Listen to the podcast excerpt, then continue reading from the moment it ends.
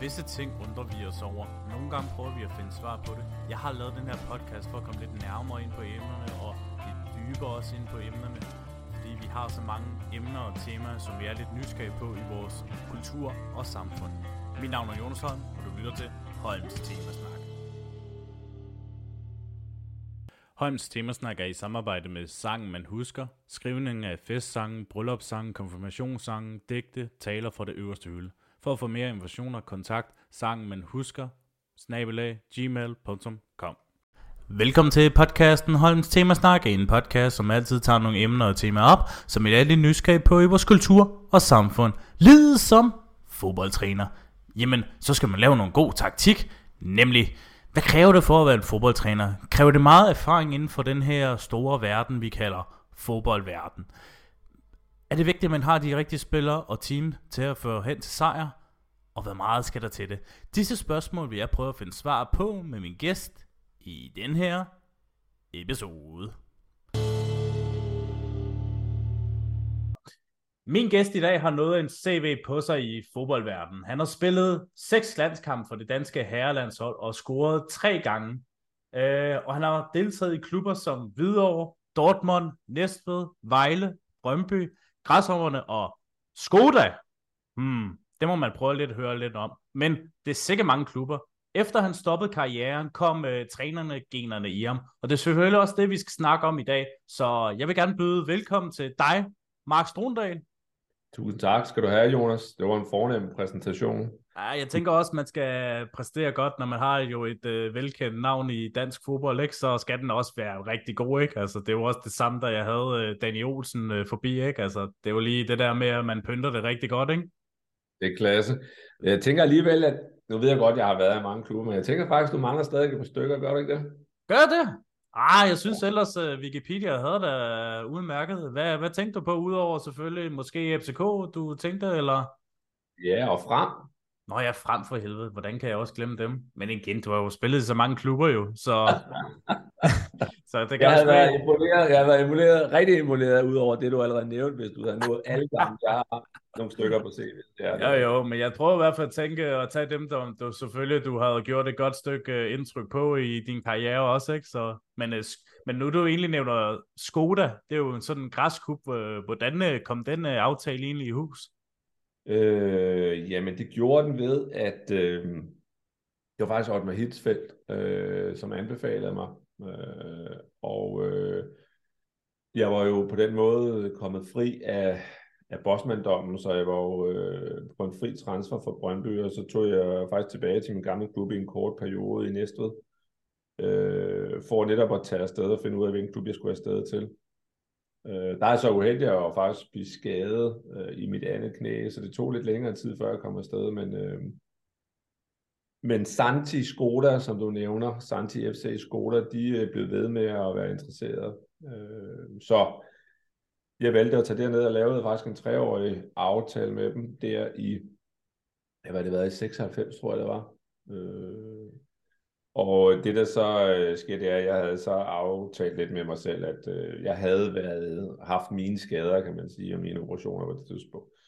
Øh, og jeg tænkte også, fedt nok at tage derned og slutte stærkt af i den græske, bedste græske liga, og, og et dejligt sted oppe i Nordgrækenland, lige ud til vandet og sådan ting. Det kunne jeg sagtens forbinde mig selv med. Men jeg har også sagt, at hvis jeg blev skadet igen med et af mine knæ, så ville jeg stoppe øh, med det samme, øh, og øh, sådan set bare rive kontrakten over. Det var ikke noget, jeg ville ikke stille klubben til råd, eller til øh, afkræve noget af dem. Jeg vil simpelthen bare rive min kontrakt over, og så tage hjem. Og det, det er desværre det, der sker efter et lille halvt års tid, så bliver jeg nødt til at tage hjem, fordi jeg får igen en meniskade i mit knæ, og så, og så stopper jeg. Og der var jeg jo ikke meget mere end de 30.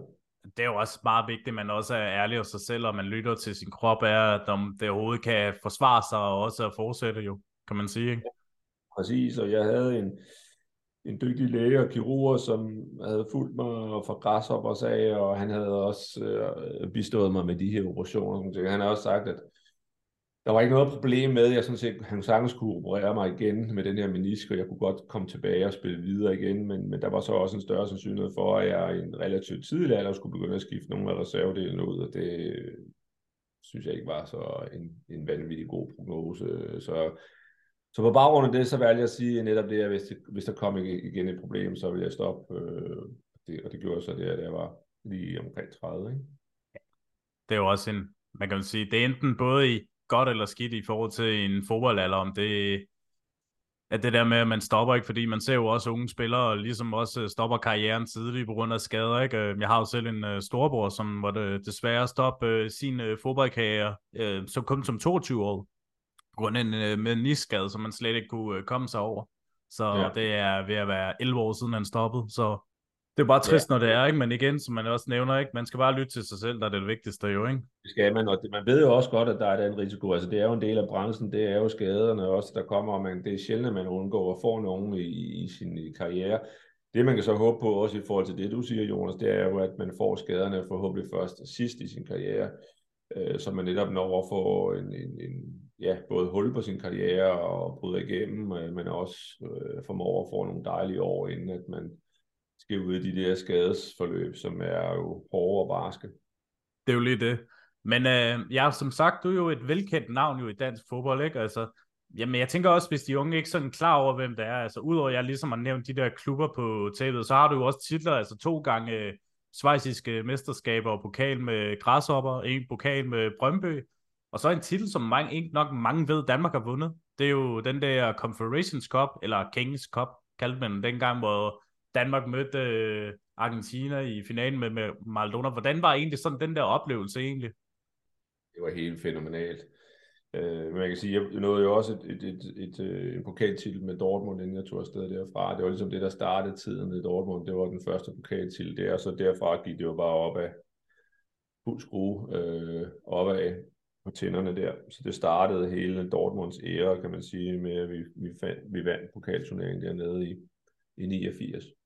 Men det er en anden historie, men, men lige i forhold til at komme tilbage til det, du nævner, Jonas, så øh, var det jo en af de også de store oplevelser, fordi Saudi-Arabien tilbød på den her King Fat Cup, øh, som du er inde på. Og, øh, bare alene det at komme til landet var jo sig selv en, en oplevelse værd, fordi at vi bliver hentet i lufthavnen, og så kører vi ellers bare midt ud i en ørken. Og der er ikke anden ørken, og den her grusvej. Og så øh, er vi, kører vi der flere timer, og lige pludselig på et tidspunkt, sådan langt ude i horisonten, kan man begynde at ane øh, noget nogle bygninger, og det ligner sådan lidt sådan Fata Morgana, fordi det, det bliver større og større, og det viser sig så, at det er et kæmpe stadion, der er derude. Øh, og øh, allerede på afstand kunne se, at det var lidt anderledes end andre stadions, øh, som jeg har været på. Og jeg kunne ikke rigtig finde ud af, hvad det var. Og først da jeg kommer helt tæt på, og vi kører op øh, tæt på det med bussen, så kan jeg se, at rundt om hele stadion ligger der ægte tæpper. Så der er lagt ægte tæpper ud i, jeg ved ikke hvor mange meter rundt om hele stadion. Ja, det er sådan lidt kulturchok-agtigt, man får, når man kommer til sådan steder der. Ja, men helt sikkert. Uh, kultur og oplevelse, vil jeg kalde det. Og da vi kom ind på stadion, så var alt sanitærbræt, det var jo lavet af guld. Altså alle håndvaske og, og også uh, ja, bruser, alt, det var jo det var ren guld jo. Altså det var lavet af, det var, det var voldsomt. Og det der var også var lidt interessant, det var også, da vi så spillede kampen, så var der også en lidt anderledes stemning, end det plejer at være. Jeg undrede mig lidt i starten, indtil jeg fandt ud af, at det kun var mænd, der var på stadion jo. Åh oh, ja, ja. Der var jo ingen det var kvinder. ligesom dengang med den der diskriminerende ting jo også, ikke? at uh, kvinderne de skulle bare blive hjemme, og det er kun mændene, der får lov til det, ikke? altså sådan en gammeldags ting også, ikke? som det er jo svært at være stadigvæk en del i dag, at man oplever de lande der jo. Præcis, lige præcis. Så alene der, kan man sige, på ganske kort tid var der øh, tre-fire kæmpe kulturforskelle og oplevelser. Øh, og så er det rigtigt, som du siger, at øh, så havde vi så en, en finale mod, øh, mod øh, Argentina, som vi, som vi vinder der. Det var så ikke med Maradona, han var ikke med der, men vi var Nå, var han ikke med der? Nej, okay. Vi var nede og spille, jeg spillede mod Maradona i, om det uofficielle verdensmesterskab, hvor de var verdensmester, og vi var øh, Europamester, hvor vi var nede i Sao Paulo og Sao Paulo også spille mod dem dernede i, en, i en Ja, det var en, en landskamp. Det blev beregnet, eller var det en træningskamp? Jeg er faktisk lidt i tvivl. Det kan godt være, om det var en uofficiel landskamp, vi var dernede og spillede om det uofficielle verdensmesterskab. Og der var han med. Øh, så jeg fik fornøjelsen af at, at opleve ham live. Øh, ja, og han var jo selvfølgelig, som du nok vil spørge om, en helt, helt unik øh, spiller, øh, hvor jeg i hvert fald ikke har oplevet noget med en til i min tid. Øh, det var, han var kæmpe, øh, og det var han også i Argentina. Altså, han, øh, det var lige for opvarmning. Vi troede først, at slet ikke han var med i kampen, fordi holdet var gået ud til opvarmning og blev varmet op af deres øh, fysiske træner og sådan ting.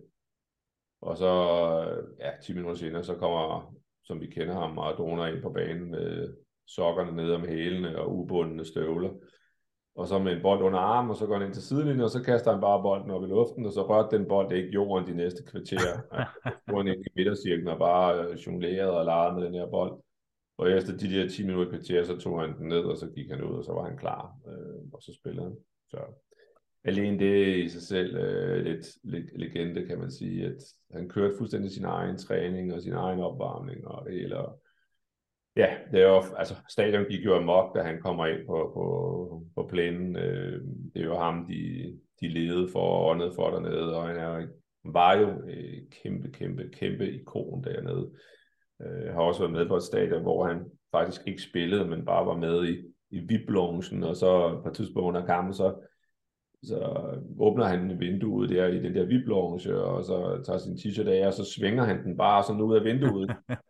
og det resulterer i så lige pludselig, at inden for få øjeblikke, så hele stadion, så der tror jeg af og står og svinger dem ligesom øh, Maradona og, og, og skaber stemning og, altså han, han styrer for vildt, øh, den mand der, og øh, har kæmpe betydning for det argentinske folk, det er der slet ingen Man kan jo sige, det er mange måder, man kan beskrive Gud eller en rockstjerne på, ikke? men altså, det må også bare være en uh, once in a lifetime oplevelse at have en uh, så legendarisk uh, fodboldspiller, som uh, han var i den tid jo. Og også ja, bare det der med at se ham også, ikke?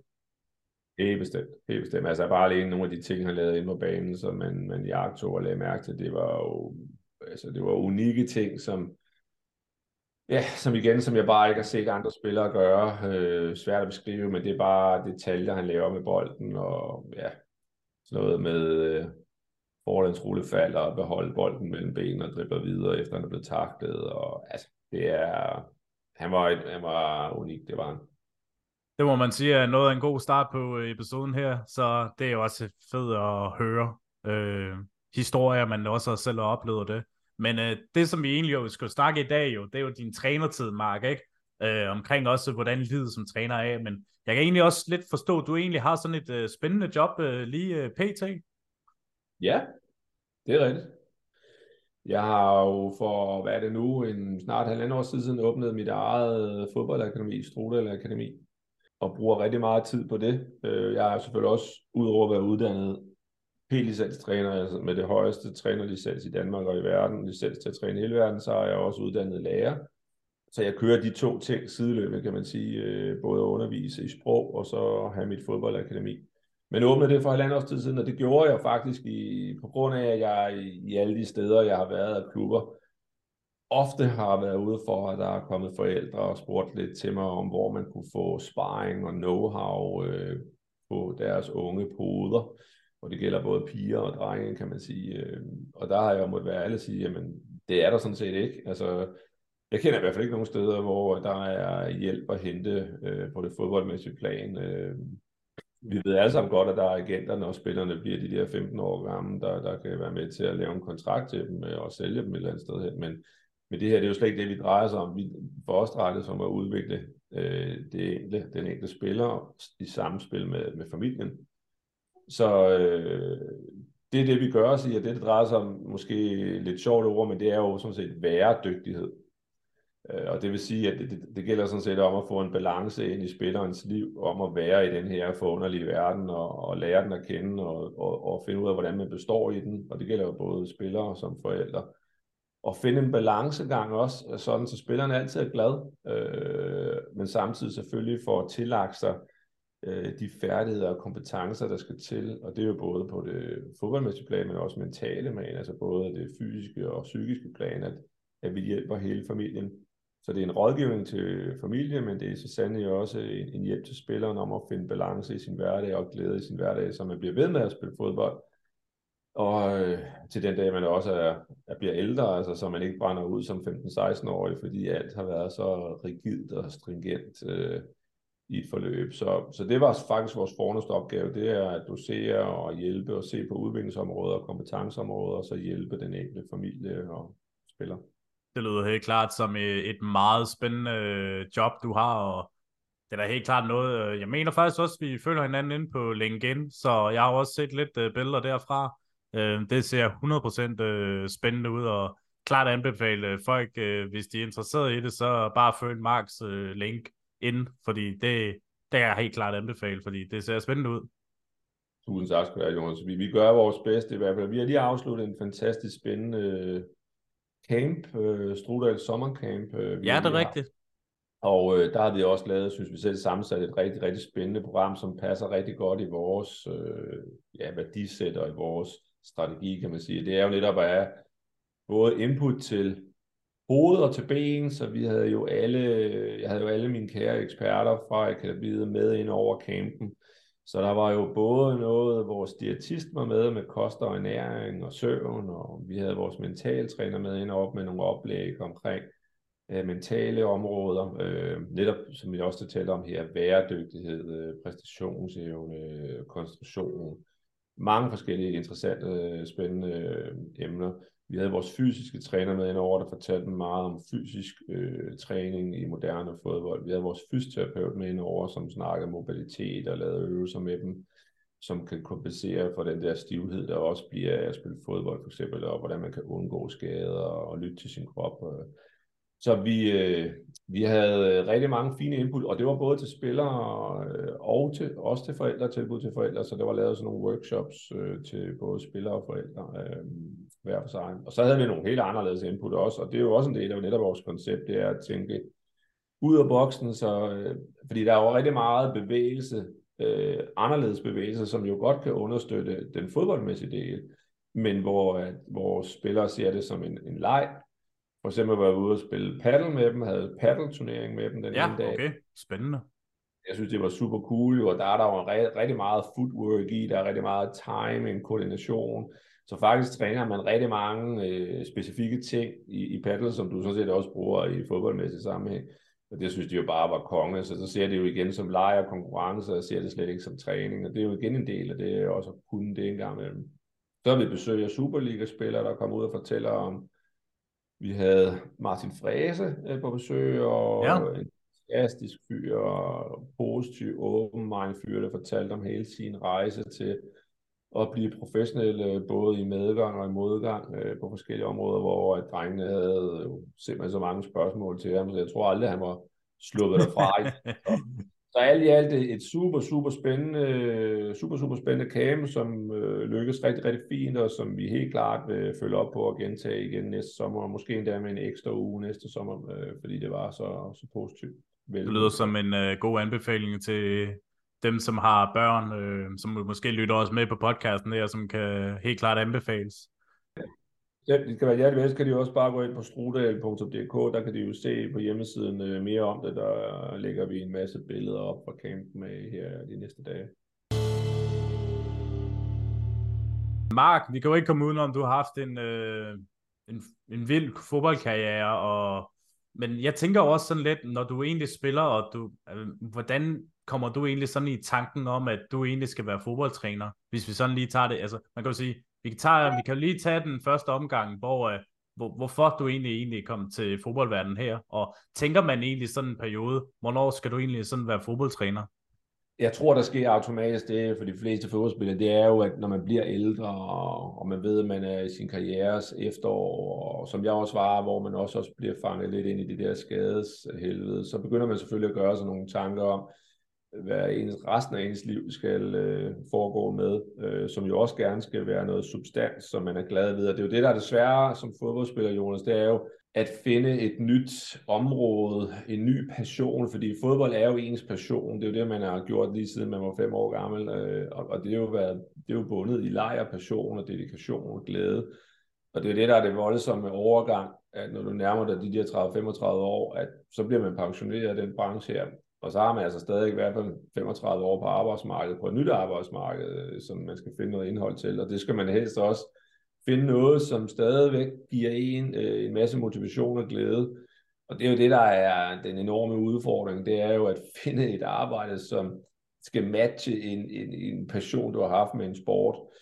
Øh, og det er jo det, jeg lagde hovedet blød på, kan man sige, og øh, var slet ikke i tvivl om, at at det skulle stadig på en eller anden være et samsurium med nogle af de ting, som jeg var glad ved, og det var blandt andet sprog, bevægelse, men også min fodbold, at, at når man har været i fodboldbranchen i 25-30 år, ville det være tåbeligt ikke at, at gøre brug af den viden og know-how. Jeg kan da selv huske som ung spiller, øh, hvor man gik og trænede alene over på en bane og skød på mål, øh, til, øh, til mål og, og sådan ting. Og jeg tænker tit, jeg tit tænkt, tænkt gang, hvis man dengang havde haft øh, trænere, øh, som gerne som ville have hjulpet en med sin know-how og kunne have fortalt en øh, en masse, øh, hvad der var rigtigt og forkert, og, og være med til at hjælpe en på vej, så var der i hvert fald rigtig mange ting, man havde undgået at, at, at fejle en lærer, eller så havde man i hvert fald bare måske gjort det på en rigtig måde fra starten af, i stedet for at gå og spille sin tid på, på ting, som, som ikke var korrekt. Og, øh, og det tror jeg også var med til at anspore mig til at sige, at jeg kunne Altså jeg altid gerne vil give viden tilbage og know-how tilbage til, til andre øh, unge øh, spillere, eller bare spillere generelt, som, øh, kunne være interesseret i det, øh, og dygtiggøre os og, og få hjælp på den måde på, på et tidligt niveau.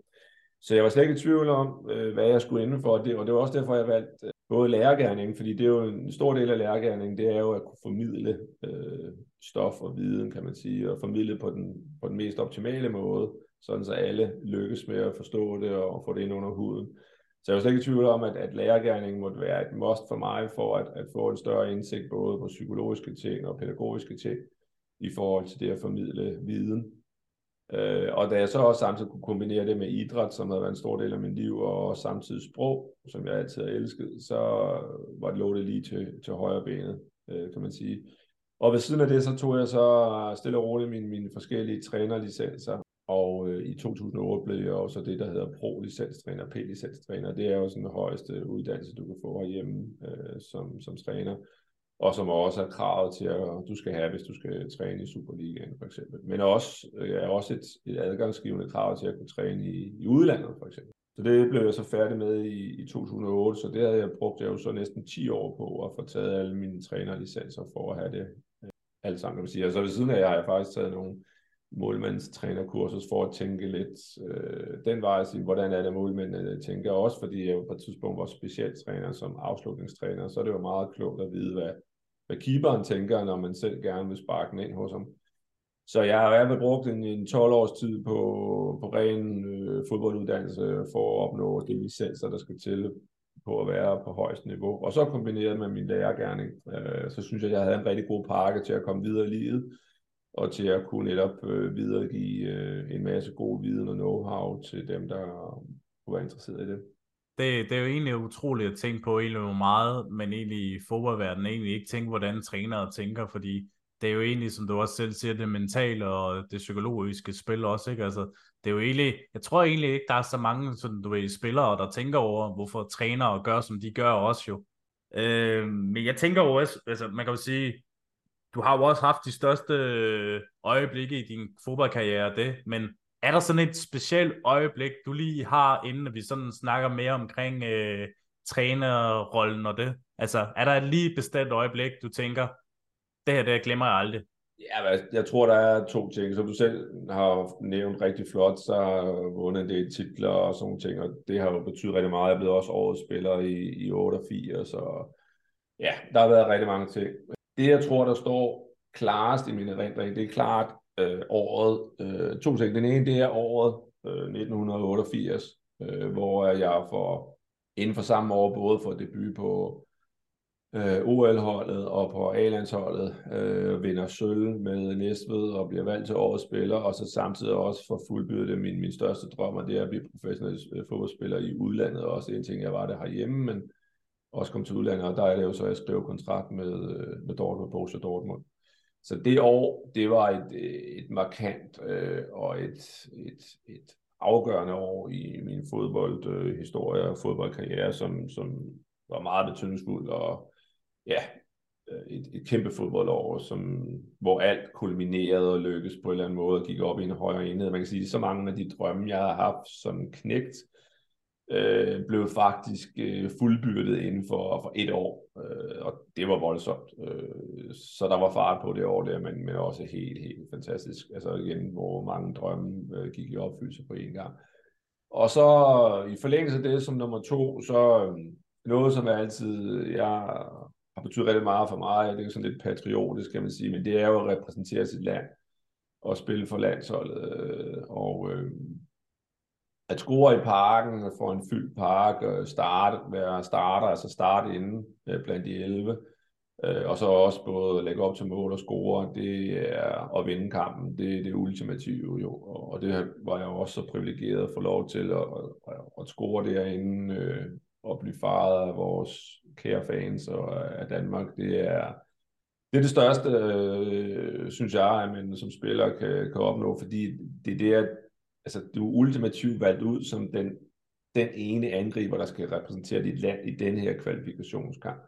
Øh, det i sig selv er jo en, en udmærkelse af dimensioner, øh, at man lige nok på det tidspunkt er den bedste øh, i Danmark, øh, og at det er dig, der skal sørge for at score, og at holdet får succes. Det er jo et kæmpe pres og tryk, men det er også en kæmpe anerkendelse, øh, ja, og, og, og kæmpe stolthed at repræsentere landet på den måde, og få lov til det. Så, så de to ting, tror jeg, øh, nok har haft aller, aller størst betydning, øh, tror jeg, øh, når jeg tænker tilbage. Det er også øh, vildt at tænke på. Øh, så kan man også sige, som 30 år, når man tænker på de klubber og titler, du har vundet, og topscore-titler også, og sølv, altså, og selvfølgelig også diverse medaljer, man har fået, ikke? så tænker man også, det er en acceptabel karriere, og egentlig indset, ikke? Præcis, lige præcis. Man kan jo sige, at selvom jeg må, man kunne sige, at det kunne have været også meget fedt øh, at have spillet fem år mere, øh, men man kan i hvert fald sige, at alle de ting, jeg drømte om, øh, da jeg var knægt, øh, dem fik jeg, de gik i opfyldelse, og så tror jeg ikke, at man kan forlange meget mere. Så kan man altid, der er altid forskel på nogen, der er lidt mere heldige end andre i nogle situationer og sådan noget, men, men de drømme, jeg havde, dem fik jeg opfyldt, og, og når man gør det, så skal man bare være yderst, yderst taknemmelig og ydmyg, og det er jeg helt vildt øh, over, at det lykkes. Det kan jeg godt forstå. Jeg tænker egentlig, har du egentlig haft øh, sådan rollemodeller inden for trænergærningen? Fordi man kan jo ikke komme udenom, som sagt, du har jo spillet i mange klubber og haft en del trænere. Er der sådan bestemte personer, du lige sådan kan komme i tanke om, som du så egentlig op til, inden øh, du begyndte, ja, udover at vi selvfølgelig ikke kan, kan komme ud om og snakke om FC Zulu? Altså, du tænker mere på, om der har været sådan en trænerfigur ja. for mig, som har, altså, haft sådan en afsmittet effekt på mig. Men altså, det er meget sjovt, du siger, Jonas, fordi at øh, da, da du stillede spørgsmål det og, og nævnte for mig øh, op til den her podcast, så sad jeg og tænkte over alle de træner, jeg har haft. Og det er jo, det er jo voldsomt mange træner, jeg har haft, som, øh, som har været spændende træner, dygtige træner, øh, og, og kæmpe personligheder også. Øh, altså, hvis jeg bare nævner nogen for dig nu, så skal jeg nok komme tilbage til, til nogle af hvem, der har været virkelig afgørende for, at jeg, at jeg også blev inspireret øh, at gå trænervejen. Men hvis vi bare nævner nogen, øh, for min spillertid, så har jeg både haft Ebbe Skovdal, jeg legendarisk Brøndby, jeg har haft Ole Mørke frem, jeg har haft, øh, jeg har haft, øh, hvad nu han hedder, jeg har haft Peter Bunde, øh, nede fra Næstved, sammen med også en Torben Storm. Øh, jeg har haft Allan Simonsen i Vejle, øh, jeg havde Benny Jensen i, i FCK, øh, inde i Hvidovre havde jeg en, der Kim Splidsbule, som også var legendarisk derinde. Øh, og hvis du så kigger på øh, på nogle af de træner, jeg har haft, hvor jeg selv har været træner, så har der både været Kasper Julemand, Morten Vikhorst, Thomas Frank, Sorniger, Auri, Olaf Fogh Christiansen. Altså, der, det er rigtig Listen meget. er bare rigtig lang, ikke? Den er rigtig lang, ikke? Og, det der, og så selvfølgelig har jeg jo ikke taget Otmar Hitzfeld med i Schweiz, øh, og det, det gør jeg jo med vilje ikke, fordi at, og jeg kunne også tage Horst Købel i Dortmund, men men det er jo fordi, grunden til at jeg nævner Otmar, det er fordi Otmar er klart den største trænerprofil, jeg har haft. Og, og når jeg siger det, så er det ikke fordi, det han reelt vandt efterfølgende. Fordi da jeg øh, stifter bekendtskab med, med Otmar, der er han jo en relativt ung træner. Han har lige vundet øh, det svejsiske mesterskab øh, med en lille klub øh, i øh, Schweiz, og det betød så, at Grasshoppers, de, øh, de købte ham. Øh, fordi de har ikke vundet titlen i, i lang tid og var utålmodige, så de hentede ham som ung træner talent. Og øh, Otmar var så med til at hente mig fra Dortmund og til øh, Grasshoppers øh, på det tidspunkt. Ja, som du selv allerede har nævnt, så vinder vi allerede det første år, vinder vi dobbelt, og andet år øh, bliver vi også øh, mester, og øh, vi er, flere år træk er vi jo med i, øh, i europæisk sammenhæng, øh, Europa Cup, øh, for både mesterhold og også pokalvinder, og vi, vi kommer så langt, at de eneste hold, vi tæver til, det er faktisk de hold, som, øh, som vinder turneringerne i de, de der øh, pågældende år. Det ene år vi til Sampdoria, øh, Sampdoria Genoa, øh, som vinder øh, pokalvindernes. Øh, og det var med Viali og Mancini og alle de drenge der, så det var et, et rigtig dygtigt hold. Og øh, i det andet år i, i Mesterholdet, så tager vi til Røde Stjerne, øh, Beograd med Brzezinski og alle de drenge, der kommer til Real Madrid og sådan nogle ting efterfølgende. Så vi havde et fantastisk fodboldhold der, og, og havde nogle øh, sindssyge sæsoner dernede, øh, hvor rigtig mange ting løs. Men det, der gør det specielt ved Otmar, øh, der er ingen, det, der er meget sjovt, når jeg tænker tilbage på alle de her trænere, og det var lidt tankevækkende, det er jo, at det er ikke sådan specifikt, jeg husker den ene træner frem for den anden, på hvor dygtige de var rent taktisk. Der er ingen tvivl om, mange af de trænere, når vi snakker det her niveau, vi er på her, så er de selvfølgelig taktisk velfunderede, de er taktisk velforberedte, både på deres eget hold, med deres egen strategi, men også forberedt på modstandernes hold. Det, der er, for mig har været afgørende, har faktisk været det, vi kalder mandskabsbehandling. Det er mennesket bag træneren. Øh, og Otmar har været øh, på det punkt helt unik, øh, og jeg kan nævne rigtig mange øh, små eksempler på, hvor han har skilt sig ud fra andre trænere, det kan jeg komme ind på, men, men han, øh, han, han interesserede sig for de spillere, han havde på, på sit hold, på det menneskelige plan. Han interesserede sig reelt for, hvad du tænkte om livet, hvor du ville hen med livet, hvilke ambitioner du havde, fandt ud af, hvad din sådan, familiemæssige baggrund var, og også med din, var du gift, var, havde du kæreste, var det fra indland og udland, hvad, hvordan var tingene sat sammen. Han interesserede sig reelt øh, for det, og jeg ved jo godt, når vi kigger tilbage, at det er jo også en del af at være professionel øh, og interessere sig for den del, fordi han ved godt, at det godt kan betale sig tilbage i nogle situationer. Men eksempelvis i det, jeg siger her, så bare sådan en lille detalje, så hver gang, at nogle af konerne eller kæresterne, ja. eller deres koner eller kærester, de havde fødselsdage for eksempel, så var der altid buketblomster for 8. Altså, ah, perfekt, mand. Det er en rigtig gentleman. Det er han sgu. Det, det er en klasse gentleman, og det kan man sige, ja. det virker som sådan en banal ting. Men jeg kan hele tiden sige, at jeg kan i hvert fald huske de gange, hvor jeg enten har været småskadet, eller jeg har været sådan lidt halvsyg og halvsløj, hvor jeg havde mest lyst til at blive hjemme jamen hvad skal det, der så sker? Så siger fruen lige, hallo, øh, du tager dig lige sammen nu, og så kommer du afsted. du ved, Otmar, han, han, han regner med dig, og han er en kanon fyr, ikke? Så nu tager du dig lige sammen og kommer afsted. Og det er jo, det er fuldstændig, jeg er ikke i tvivl om, at det er bevidst. Han ved, at, at der har kvinderne alligevel noget at skulle have sagt over for os i nogle sammenhæng, ikke? Altså, og det er bare sådan noget, han har styr på. Øh, og så er der så mange samtaler, han har brugt på mig, efter jeg kom fra Dortmund øh, til Grasshoppers, hvor han har været med til at, at bygge mig op og, og få tunet mig ind igen på at finde melodien igen og motivationen, fordi det er klart, at der, der sker noget op i hovedet på en ung mand, og han kommer fra 50.000 på Signal i Duna Park, som hed Vestfarten Stadion dengang, og så kommer til Grasshoppers, hvor man har det halve øh, på de gode dage, en 20-25.000. Øh, øh, så, så er det bare en anden omvæltning og en anden ting, man skal indstille sig på, og der var han top, top, top øh, til at, at få tunet mig ind igen og finde motivation og glæden og, og igen sætte nye øh, mål. Øh, så helt fantastisk. Og så, og så igen nogle ting i spillet også, hvor der er nogle kampe. Vi har været i nogle afgørende kampe i Grasshoppers, hvor at jeg har stået, øh, hvor det er små marginaler, der afgør om ja, resultatet, og også om vi er blevet mester eller, eller pokalvinder i mange af de situationer, må jeg bare sige, der har han været utrolig rolig, afklaret og øh, meget tydelig i sin profil om, hvad han, havde, hvad han forventer af sine spillere og sit hold, og den måde, han dirigerede på ude for sidelinjen, netop også i situationer, hvor det var svært, øh, var på et meget, meget, meget højt niveau, øh, hvor man bare må tage hatten af, når man tænker tilbage øh, på, hvordan han har løst det. Så så sjovt nok øh, går det rigtig meget faktisk på, på det menneskelige plan og, og på mandskabsdelen, at det er det, der afgør, at han for mig klart har været øh, den største træner, øh, jeg har haft, øh, største trænerpersonlighed, største trænerprofil, jeg har haft. Øh, og, og klart, at der er mange andre dygtige trænere, jeg har haft, som jeg også har haft et fint samarbejde med, men, og lært rigtig meget af.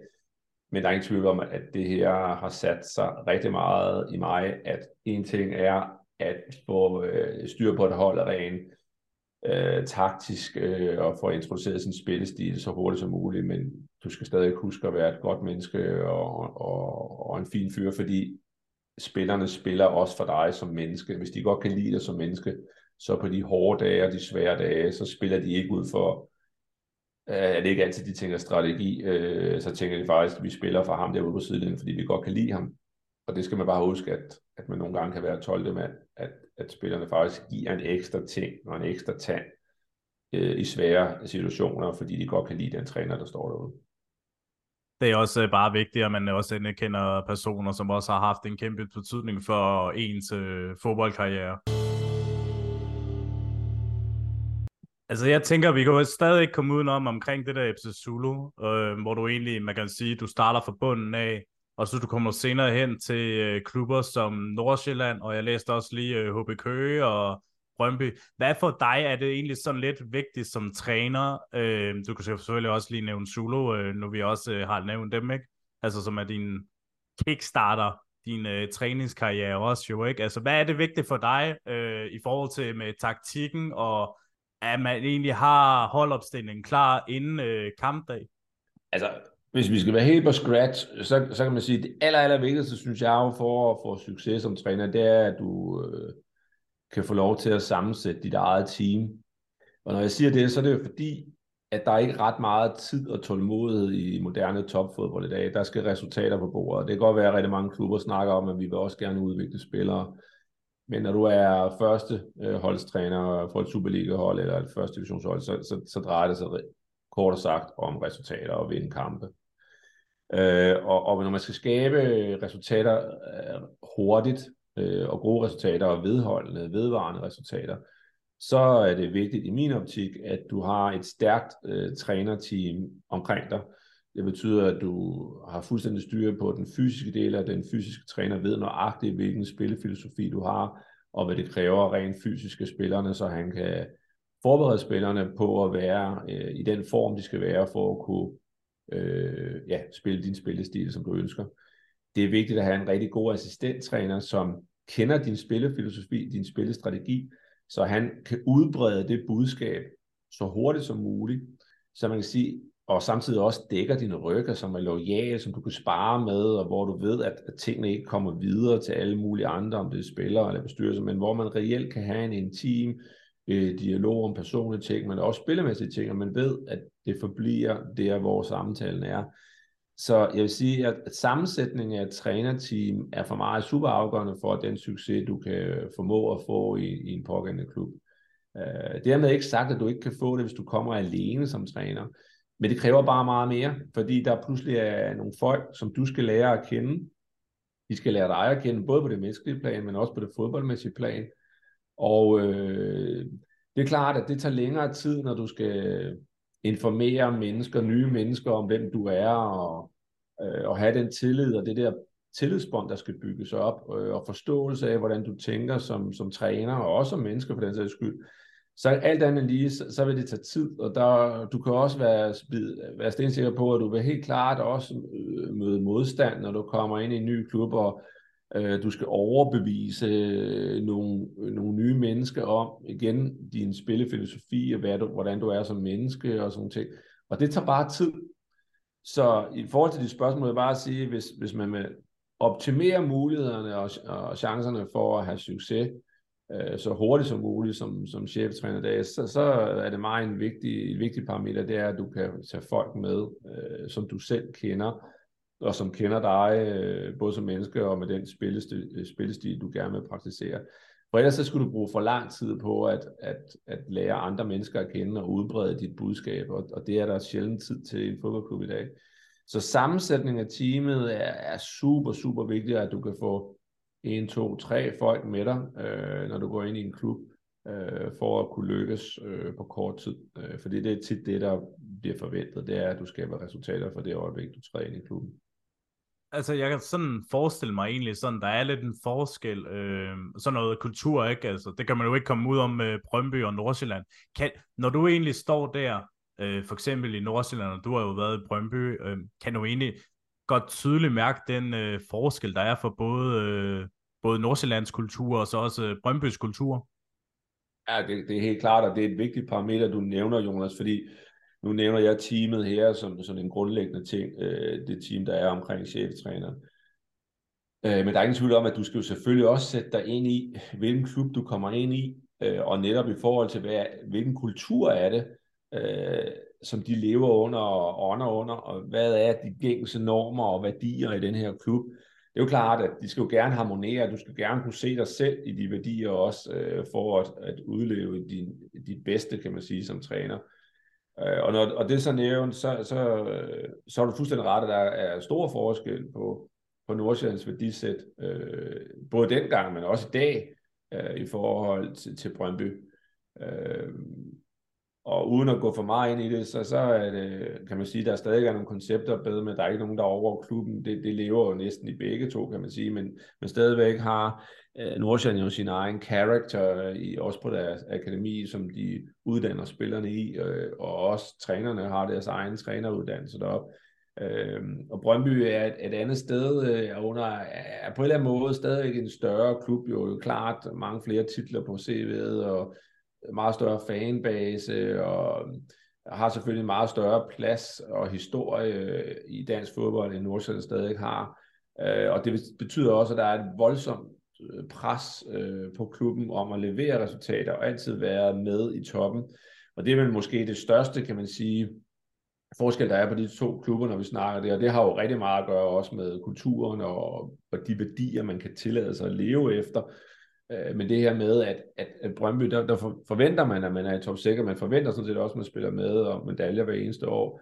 Det, det, det er et helt andet pres øh, at komme ind i, både som spiller, og nu har jeg jo selv været der både som spiller og træner. Det er bare, øh, det er bare et helt andet øh, krav og et helt andet pres at spille under, end at være i Nordsjælland, hvor man er glad for at være i top 6. Nu kan det godt være, at der er kommet lidt andre øh, boller på suppen, hvor man, man har en forventning også om at være i top 6 i dag, men, men man går ikke hver eneste gang og bare har en forventning om, at man skal have medaljer. Men det gør du i Brøndby, og ellers er det i hvert fald ikke godt nok, hvis du ikke spiller med omkring medaljerne. Så er det bare ikke godt nok. Så er det næsten ligegyldigt, hvordan situationen ser ud, om hvad du har solgt og spiller, og hvad du har fået ind og spiller. Det er fuldstændig ligegyldigt. Du skal stadig levere nogle resultater.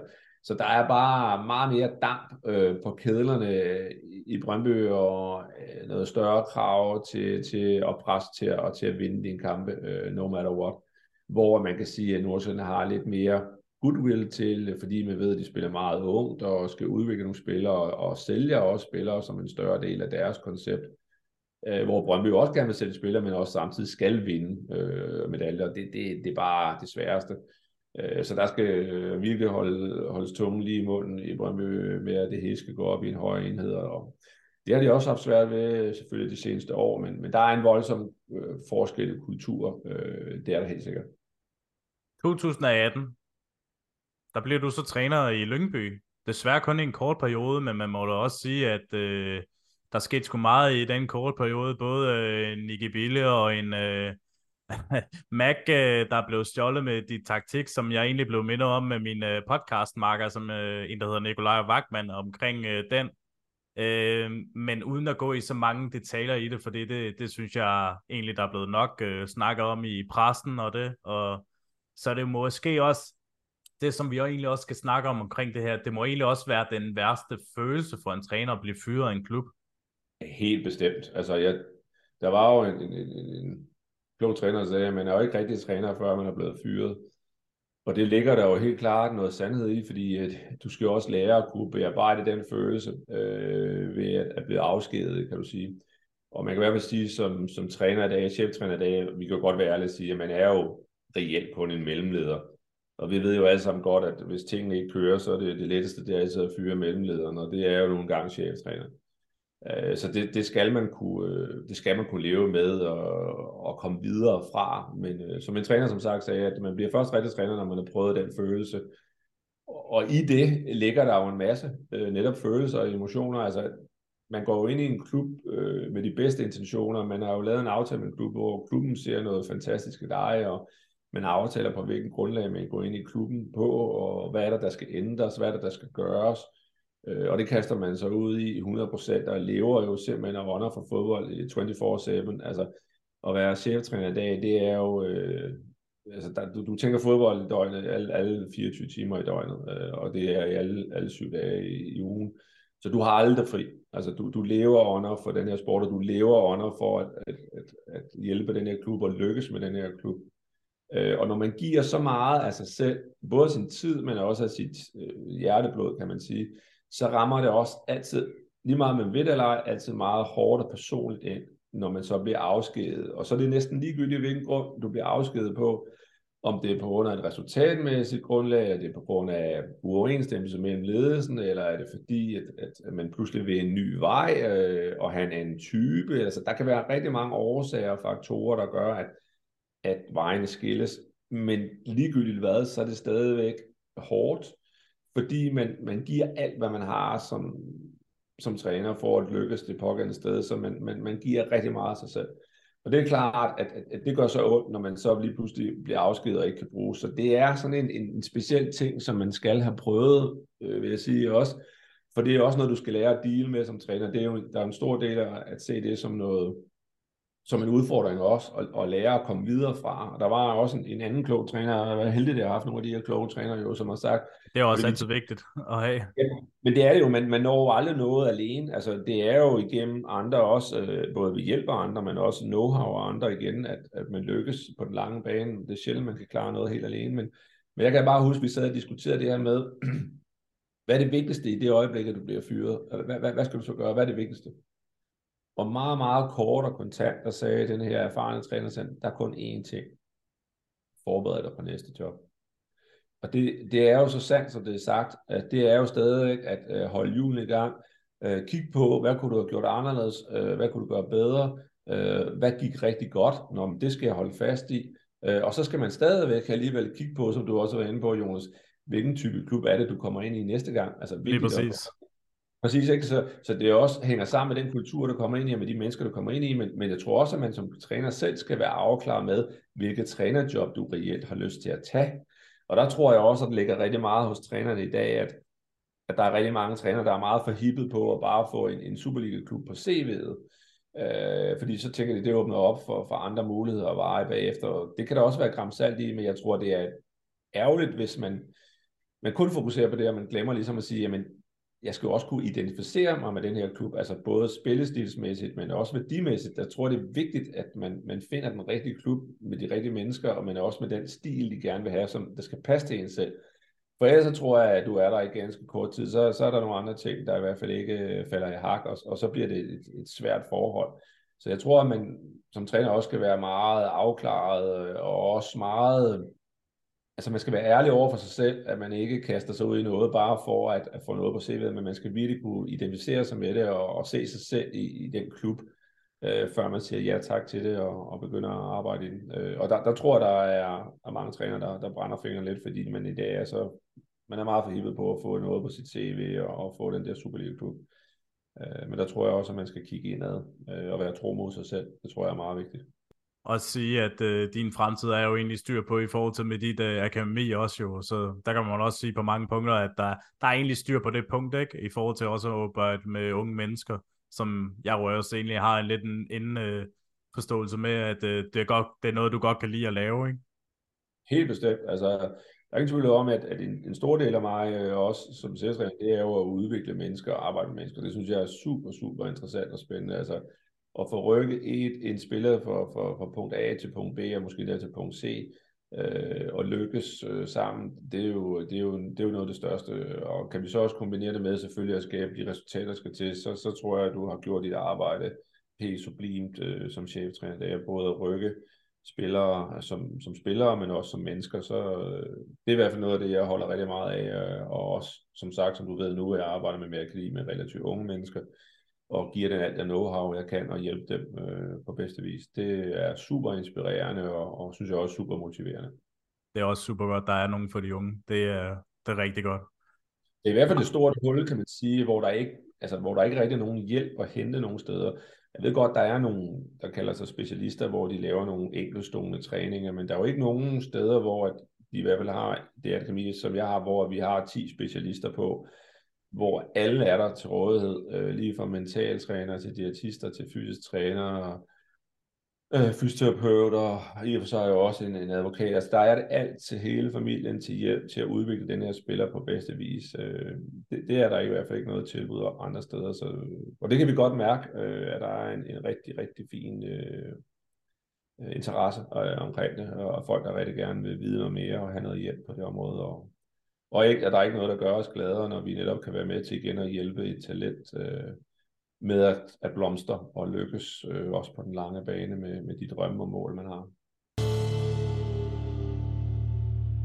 Mark, vi er kommet til podcastens top 5'er, som jeg altid elsker at lave med mine øh, gæster, fordi det giver også godt indblik på nogle ting, hvad de, hvad kan man sige, har noget for hjertet af, og, men igen en top øh, Femmeren, det er jo også lidt forskelligt. Jeg har også altid sagt det til mine øh, gæster, det er så svært at lave en nummer 1 og nummer 2 og nummer 3, fordi jeg har det sådan lidt, de skal helst bare tage det til, tilfældigt rækkefølge, fordi igen, du kan jo måske om morgenen sige, ah, han skulle måske have ligget nummer 1, ham her, eller hun, eller hvem du ellers er. Jeg har lavet nogle forslag til dig. Øh, ja. Nu har du lavet de der altså, jeg har jo fået lavet nogen, der hedder bedste spillere, du har trænet, eller be, nu er det jo, kan du nærmest sige, at du har jo nærmest øh, nævnt den der bedste træner, du har haft, og så bedste træningsstab også. Øh, jeg tænker måske spillere kunne det være måske meget relevant, når du har haft så mange forskellige spillere i din trænerkarriere. Ja, Ja, men øh, prøv at høre, Jonas, det er jo mange hundrede spillere, jeg har haft, øh, som du er helt rigtigt øh, Og du må selvfølgelig også gerne nævne nogen fra Zulu, du måske lige synes måske var en tand højere end øh, de andre, men det er jo, kan jo være en diskussion med sig selv om, ikke? Jo, men præcis det, der er interessant, når du nu nævner det der, det er jo, at man kan sige, øh, Zulu-drengene jo, øh, var jo et, et, et en helt speciel, en helt speciel gruppe, fordi det er jo nogen, som aldrig har rørt sig før, eller aldrig spillet fodbold før. Det betyder jo, som sige, at, at de aldrig når et professionelt topniveau, men til gengæld er det nogle af de spillere, du kan rykke rigtig, rigtig meget på faktisk rigtig kort tid, fordi de jo starter helt på nul. De starter faktisk i minus. Så rent udviklingsmæssigt, så er det jo nogle af de her hold her, hvor nogle af spillerne har jo nået, øh, på nogle områder har de næsten nået et elite-niveau. Altså der var nogle af spillerne, der faktisk nået en fysik, som var et kondital, som svarer til Superligaen for eksempel. Okay. Så, Hold da. Jo, ja, så, så det er jo voldsomt, det du kan rykke sådan en gruppe, øh, en brødet flok, som, som aldrig har dyrket sport før, og som heller aldrig nogensinde har spillet fodbold før, så, så kan du nå nogle voldsomme resultater på relativt kort tid, fordi de er så nye det hele. Men hvis vi går tilbage til, til eliten og, og til det, så kan man sige, at der har været, der har været rigtig mange spillere, som jeg har arbejdet med, øh, som sagt, i både Køge og, og Nordsjælland, og, og i Brøndby og, og Lønby og sådan ting. Og jeg, jeg vil sige, at det er rigtig rigtigt. Jeg kunne nævne 20 spillere her, som har gjort et specielt indtryk på mig, men hvis jeg skal vælge en ud, så tror jeg faktisk, at jeg umiddelbart Altså det, jeg kan jo godt lide spillere, det skal jo sige, spillere, som selv øh, tager ansvar for deres egen udvikling og øh, lægger ekstra øh, energi og tid i deres udvikling og er meget, kan man sige, øh, sådan videnssøgende selv, altså på øh, at få ny viden og, og tillægge sig ny viden, og, og så selv også arbejde mere dedikeret end måske sin direkte modstander, og gøre noget ekstra, hvor man siger, men hvad er det, der skal gøre, at det er mig, der kommer på holdet frem for ham ved siden af mig, jamen så bliver jeg jo nødt til at gøre noget ekstraordinært øh, for netop at lykkes og, og være den, der bliver valgt. Og hvis man lige ser på det, så kan man sige, rent udviklingsmæssigt, så er der i hvert fald tre spillere, som jeg tænker har gjort ekstremt meget ekstra arbejde for at lykkes. En Emiliano Marcondes fra Nordsjælland har lavet sindssygt meget ja. ekstra for at dygtiggøre sig med sin spark, for eksempel. Uh, jeg har haft en Timo Bugi og en Kamil Vilcek, som har rykket sig helt sindssygt på afslutningsmæssige ting. Uh, og når det, nu er det jo bare det, sådan lidt, som går på nogle afslutningsmæssige ting, og man kunne også tage midtbanespiller, forsvar og sådan noget, men i sidste ende tror jeg, det falder lidt på Markus Ingvartsen, øh, som jo lige er kommet tilbage, sjov nok, til Nordsjælland. Øh, grunden til, at jeg lige tror, at, at valget lige falder på Markus Ingvartsen, det er fordi, at jeg her har en spiller, som, som var så øh, professionel og var så dedikeret øh, i sit, og så målrettet i hele sin ageren, at det havde jeg simpelthen ikke set nogen andre spillere være øh, af dem, som jeg har arbejdet med. Altså, øh, Marius øh, tilrettelægger jo hele sin dag øh, efter øh, fodbolden, øh, og det er jo både med søvn og kost og ernæring. Møder ind før tid og laver styrketræning, får behandling, kommer ud før tid og laver afslutningstræning, eller eftertræning, laver afslutningstræning, ind og køle ned, hjem, spise den rigtige mad, øh, gå i seng på det rigtige tidspunkt. Altså jeg har sjældent oplevet en spiller, som har været så markant og så tydelig i, øh, i, i, hele sin øh, strategi på at blive professionel fodboldspiller. Så jeg tror umiddelbart, at de spiller så har han markeret sig lidt mere på det punkt og været øh, en smule mere dedikeret, måske end nogle af de andre har på den her måde. Og trænerteam, øh, må jeg sige, det er med det trænerteam, jeg har været mest succesrig med, som du var inde på, jamen det er jo selvfølgelig Nordsjælland, altså jeg blev var med til at blive pokalvinder i 2010 med dem, pokalvinder med dem i 2011, begge gange mod Midtjylland, hvor vi vinder i parken, øh, og så bliver vi mester i 12, for os sølv i 13, men mesterskabet i 12 er jo helt unik øh, for, for Nordsjælland, øh, og en, en fantastisk tid, og ja, og, og med de folk, jeg arbejder sammen med, det var, det var jo også en rigtig god gruppe af mennesker. Det, der er også interessant, når vi snakker team, det er jo, at, at du sammensætter en gruppe af mennesker, som hver især har nogle kompetenceområder, øh, og de så sætter dem i spil over for hinanden, at man, man uddeler sin viden, man deler sin know-how ud, øh, og man øh, får øh, accepten og respekten for de andre i teamet på den know-how, øh, øh, og får lov til at dyrke den. Øh, så den interageren, der var i det team, var helt unik, og det var jo med Kasper Julemand, og i starten med Morten Vikors, indtil han øh, gik videre med U21-landsholdet på det tidspunkt, og så overtog Kasper jo men Morten Vikors og Kasper Julemand og Flemming Pedersen, som alle jo også kender, John Bredal, øh, som specialist også på, på standarder og med målmændene, og Mathias Sanger Jørgensen som fysisk træner. Og, og så, når man så, så er der så mange, der glemmer også de folk, der står lige bagved. Altså, der havde vi jo nogle super fede holdledere også, som var med til at skabe en god stemning, både med Jakob Svarbe og Manse. Øhm, ja, altså der, der var mange omkring klubben, ikke? Altså, og så kan man sige en sportschef dengang som Jan Laversen, som var sindssygt dygtig til at selv, netop sammensætte teams, altså sammensætte de rigtige folk sammen, som man netop smed den rigtige know-how sammen. Så du kan godt høre, der, der er rigtig mange ting, der skal, der skal, der skal passe sammen af personligheder, men også med viden, og så skal der være en kæmpe respekt og accept i det team, og, og ja, Øh, en god kemi, kan man sige, der gør, at de også kan lide at arbejde sammen og dele deres viden ud mellem hinanden. Og det var der bare i det team. Og det er meget sjovt også noget, Jonas, fordi at det er jo mange gange først den dag, man forlader det der team, eller man kommer ind i et andet team, at man reelt finder ud af, hvad man, man, hvad man, hvad man vidderligt har haft, og hvad man vidderligt har oplevet øh, som det ultimative. Øh, så det er ikke bare givet, at, at fordi man kommer i et nyt klub, et nyt sted, at man så kommer ind i et, et nyt øh, dream team, øh, som det var deroppe. Øh, det, det er ikke givet. Altså, der kan være mange udfordringer, som jeg også allerede har nævnt, hvor man ikke bliver sat sammen med de rigtige mennesker, eller, eller hvor kemien ikke er der. Så ja, så når man oplever de der momenter og, og komme i et godt team, så øh, er det noget, man skal holde fast i, og virkelig noget, man skal værdsætte, fordi det er ikke, det er ikke bare givet på forhånd.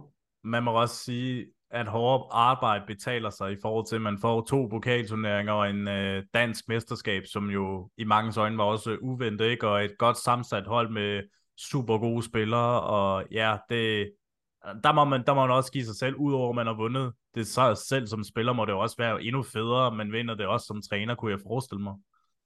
Helt klart.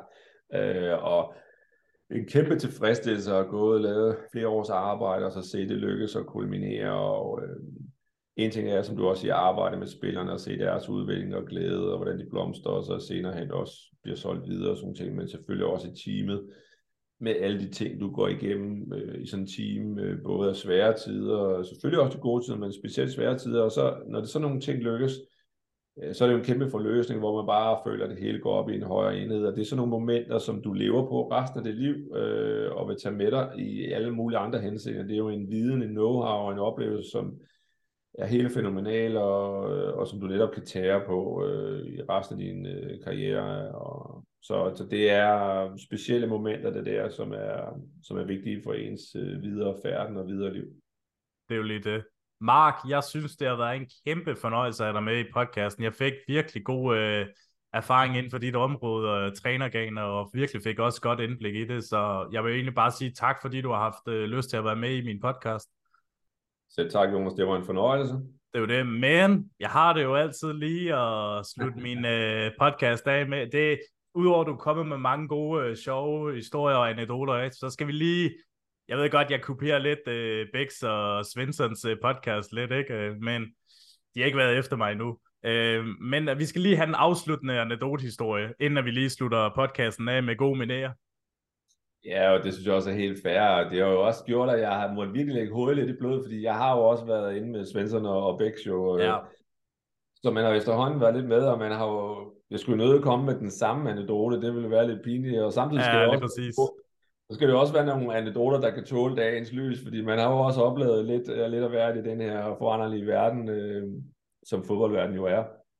Men jeg har en sød en øh, at slutte af på, øh, som kendetegner personen meget godt, synes jeg. Det var faktisk tilbage i, øh, i 88, så det er mange år tilbage, hvor... Uh, ja, ja. ja, præcis.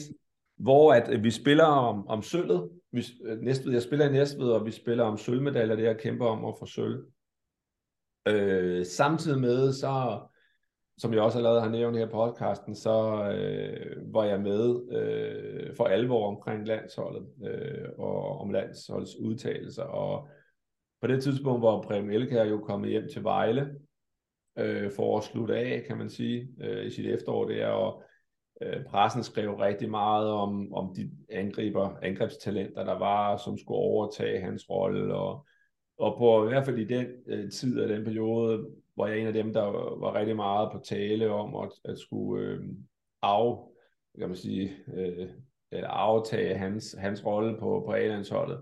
Øh, og jeg tænker sådan her sådan i bagklogskabsløb, så er det jo altid øh, en lidt speciel situation, når man har været så stor en spiller, som Preben har, har også oplevet så mange ting, at, at det må også være en, en underlig følelse, det der med at begynde at skulle lytte til, hvem er det, der skal øh, overtage ens plads på, på A-landsholdet, og og nogle gange kan det også være, tror jeg, trættende og frustrerende. Men i hvert fald, den lange historie er så, at øh, jeg var jo inde omkring landsholdet der, og A-landsholdet på det tidspunkt for alvor.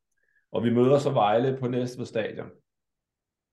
Og øh, der bliver gået tæt i den der kamp. Øh, og sådan, sådan godt midt i kampen, lige pludselig går jeg sådan lidt ned i banen for at modtage bolden. Øh, og kan bare mærke, at der, der kommer en med fart lige bag ved mig.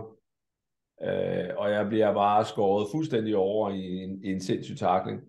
Øh, og jeg flyver bare hen ad banen der, øh, og, og ligger og lige puster udgang, ind, inden jeg begynder at gøre mig øh, tanker om at komme op igen. Så kommer der en, en, en, en mand gående hen imod mig med et stort smil på læben, øh, og det er så Preben. Nå, okay. Det er så, det er så Preben Elkjær. Han har bare sat mig fuldstændig ned. Og så, så går han hen med et stort smil på læben, så stikker han sådan porten frem, hånden frem, for ligesom at trække mig op ned fra banen, øh, og sige godt ord igen, ikke? Og så, så stikker han hånden ned, så siger han, øh, kom op igen, Markus Stroberg, siger han så. Markus Stroberg.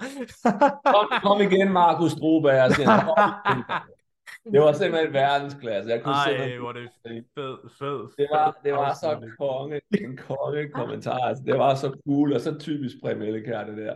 Ej, hvor det er vanvittigt. Den mand er jo også bare klasse i sig selv med de der guldkort, han fyrer af. Ja, men prøv Han er knæstør. Og jeg, jeg, jeg, synes bare, det var så godt. Jeg kunne simpelthen ikke lade være med at grine selv ind på banen. Jeg synes, det var konge. Altså, det var så konge lavet, det der jeg bliver lige flæsket en gang, og så kommer han bare lige hen og stikker på den og siger, undskyld, øh, op igen, Markus Stroberg. Altså. Ja. så kan man sgu heller ikke slutte en uh, podcast af med manér på den måde. Øh. og ikke kæft, hvor er det perfekt. Mark, tusind tak endnu en gang, fordi du har haft lyst til at deltage. Selv tak. Tak fordi jeg måtte være med, Jonas, og ja. fortsat kommer til dig. Tak for det. Med disse ord vil jeg bare sige tusind tak til jer lytter, der har mødt med på podcasten Holms Temasnak. Vi ses i næste episode. Holms Temasnak er i samarbejde med Sangen Man Husker, skrivningen af festsangen, bryllupssangen, konfirmationssangen, digte, taler fra det øverste hylde. For at få mere informationer, kontakt, sangen man husker, snabelag, gmail.com.